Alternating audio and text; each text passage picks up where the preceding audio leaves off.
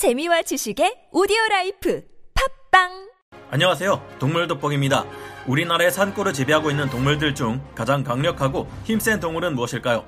직접 보시지 않은 분들이라 해도 뉴스에서 나오는 보도나 군대를 최전방에서 나온 친구들의 경험담, 인터넷에서의 정보를 토대로 우리나라의 멧돼지가 얼마나 무지막지한 동물인지 많은 분들이 알고 계실 겁니다. 호랑이와 표범이 멸종해버린 한반도에서 불도저와도 같은 이들을 견제할 동물은 도대체 무엇이 있을까 하는 생각이 드는데요. 그런데 이 어마어마한 멧돼지를 조직적으로 타고난 본능을 통해 사냥하는 동물이 있습니다. 우리에게 가장 친숙한 개인 진돗개가 바로 그 주인공인데요.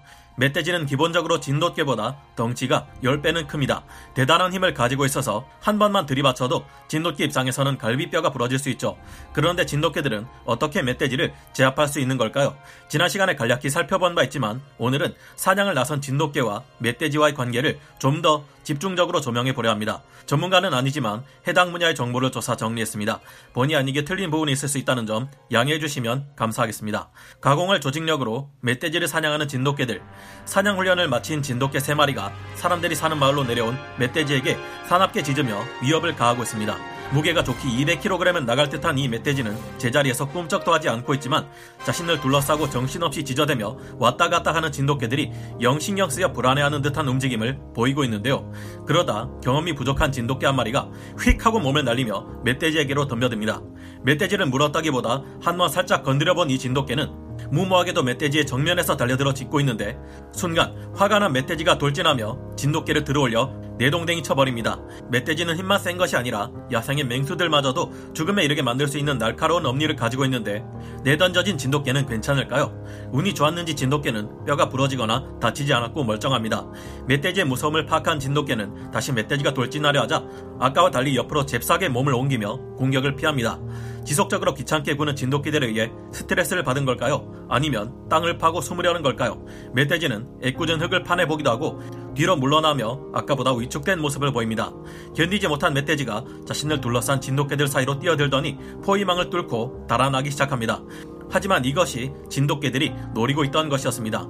진돗개들 중 한 마리가 멧돼지의 시선을 잡고 있는 동안 나머지 두 마리의 진돗개들은 멧돼지의 뒤로 돌아가 엉덩이 부위를 물어뜯고 있는데요. 멧돼지는 어쩔 수 없이 달아나지만 진돗개는 지치지도 않는지 끝까지 집요하게 멧돼지를 따라다니며 괴롭히고 있습니다. 멧돼지가 점점 지치며 움직임이 느려지기 시작하자 이제 진돗개들은 마치 아프리카 초원의 하이에나들이 하마를 물어뜯듯이 아주 노골적으로 달려들어 멧돼지의 꼬리와 엉덩이를 물어뜯기 시작하는데요. 갈수록 상황은 진돗개들에게 유리해지고 긴 시간이 지난 후 결국 멧돼지는 조직적으로 움직이는 진돗개들에 의해서 사냥당하고 말았습니다. 만약 여기서 멧돼지와 맞서 싸운 것이 대형 투견인 도사견이나 중형견 최강의 투견이라 불리는 핏불 테리어였다면 불과 1분도 채 버티지 못하고 한 방에 나가 떨어졌을 겁니다. 여러 마리의 진돗개들이 모여도 다 자란 300kg 이상의 멧돼지를 사냥하는 것은 어려울 것으로 보입니다.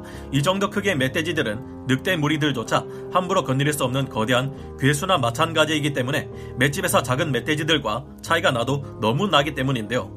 하지만 좀 더 작은 중멧돼지 이하 크기의 멧돼지를 사냥하는 데 있어서 사냥꾼과 함께하는 잘 훈련되고 경험 많은 진돗개들은 야생의 맹수 못지않은 괴력을 보여줍니다. 피플 테리어나 도사견과 같은 투견들은 무거운 머리와 한 번 물면 절대 놓지 않는 악바리 근성을 가지고 있습니다. 하지만 멧돼지 같은 체급으로 비교할 수 없는 상대에게 이 같은 짓을 하려다가는 1분도 지나지 않아 멧돼지 엄니에 치여 사망 할 확률이 큽니다. 오히려 체격이 작고 가벼워도 늑대 야생성을 많이 닮은 진돗개가 멧돼지를 잡을 수 있는 이유는 진돗개들이 멧돼지를 상대로 정면 승부를 벌이는 멍청한 짓을 절대 하지 않기 때문인데요. 사냥개로서 잘 훈련받은 진돗개들은 자신들보다 훨씬 큰 멧돼지를 보고도 겁먹지 않고 초반부터 사납게 굴어 멧돼지의 정신을 흩뜨려 놓으며 민첩하게 치고 빠지며 멧돼지의 약점을 공략합니다. 진돗개는 어떻게 멧돼지를 잡을 수 있을까요? 진돗개는 산악 지형이 많은 우리나라에서도 잘 뛰어다닐 수 있도록 긴 다리를 가지고 있으며 거칠고 날카로운 산속의 가시덤불에도 다치지 않을 수 있도록 거친 잔터를 가지고 있습니다. 또한 진돗개는 긴 허리를 가지고 있는데 이런 체형은 오랫동안 뛰어다녀도 진돗개를 지치지 않게 만들어줍니다. 보통 사냥개들은 뛰어난 후각과 청각에 의지해 사냥감을 뒤쫓는데 우리나라의 진돗개들은 유달리 뛰어난 후각을 가지고 있어 노루가 지나간 지 6시간이나 지나도 여전히 그 흔적을 쫓을 수 있다고 합니다. 진돗개들이 멧돼지를 공격할 때를 잘 보면 정면으로 일직선으로 달려드는 것이 아니라 멧돼지의 옆을 지나쳐가며 안으로 휘어있는 긴 송곳니로 한번 물고 비틀려 하는 것을 볼 수 있습니다. 멧돼지의 머리나 엄니가 향하지 않는 측면이나 뒤쪽 방향에서 달려드는 진돗개들은 이빨로 멧돼지의 가죽을 한 번 물어 비틀었다가 빠지고 다시 멧돼지가 반격할 수 없는 방향으로 이동해 달려들어 물어뜯는 것을 반복하는데요. 이 같은 방식은 늑대들이 거대한 사냥감을 잡을 때 보여주는 조직적인 사냥과 비슷한 방식입니다. 옐로스톤 국립공원의 늑대들은 300kg에서 900kg이나 나가는 아메리카 들소를 사냥하기도 하죠. 물론 이 정도 크기의 들소를 사냥할 때는 늑대들도 엄청나게 많은 숫자가 필요 하며 개들보다 뛰어난 의사소통 능력과 지능이 있기에 가능한 일이기는 합니다. 진을 짜고 편대를 조직하고 울프팩 전략으로 불리는 이 전략은 몇 마리는 몰입꾼 역할을 하고 몇 마리는 이 지역에서 매복하고 있어라 같은 복잡한 지시가 필요한 일입니다.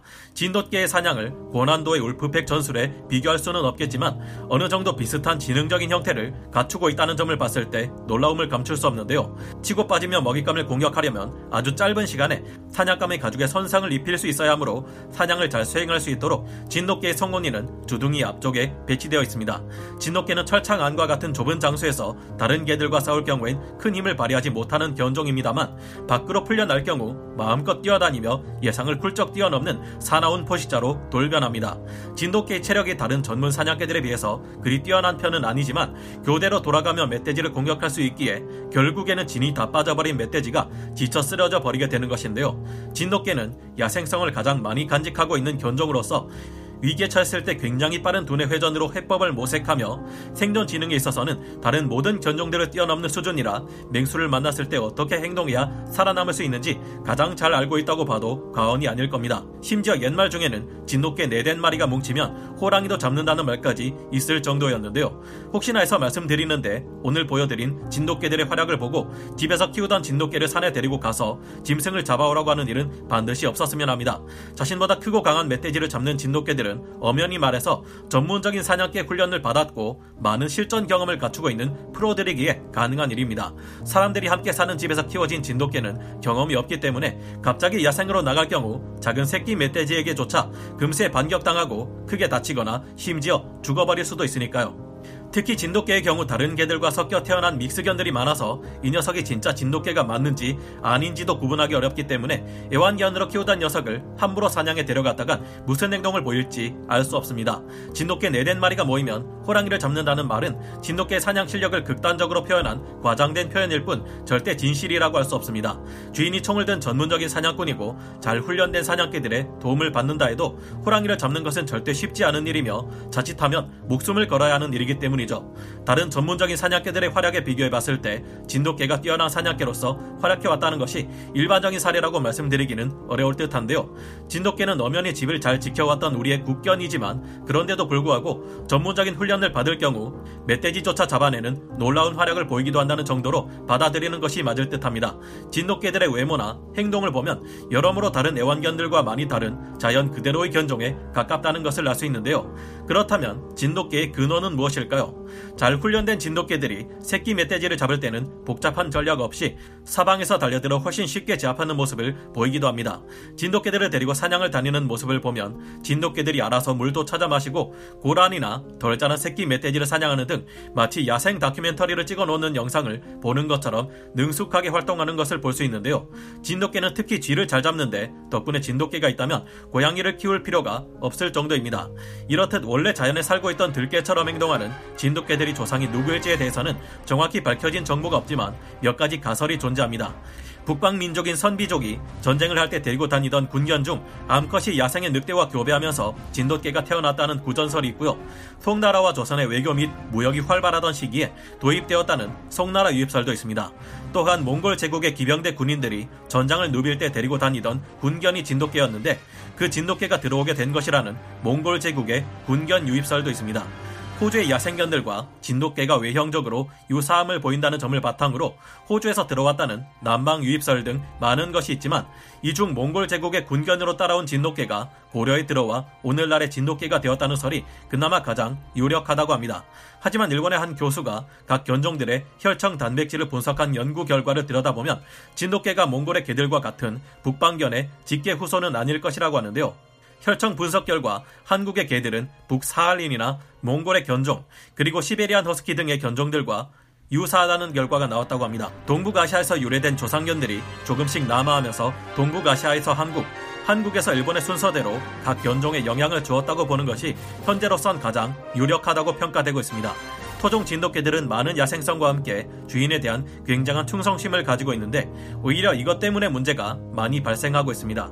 오로지 주인에게만 손한 양일 뿐 다른 사람들이 접근하면 이를 드러내고 심지어 물어버리는 사고를 내기까지 하기 때문인데요. 진돗개 입장에서는 단지 주인을 너무 사랑해서 생기는 일일 뿐인데 그런 만큼 우리도 진돗개를 키울 경우 평생 동안 문제를 일으키지 않도록 적절한 사회화 교육을 시켜줘야 하지 않을까 생각해 보게 됩니다. 오늘 동물 돋보기 여기서 마치고요. 다음 시간에 다시 돌아오겠습니다. 감사합니다. 영상을 재밌게 보셨다면 구독, 좋아요, 알림 설정 부탁드리겠습니다.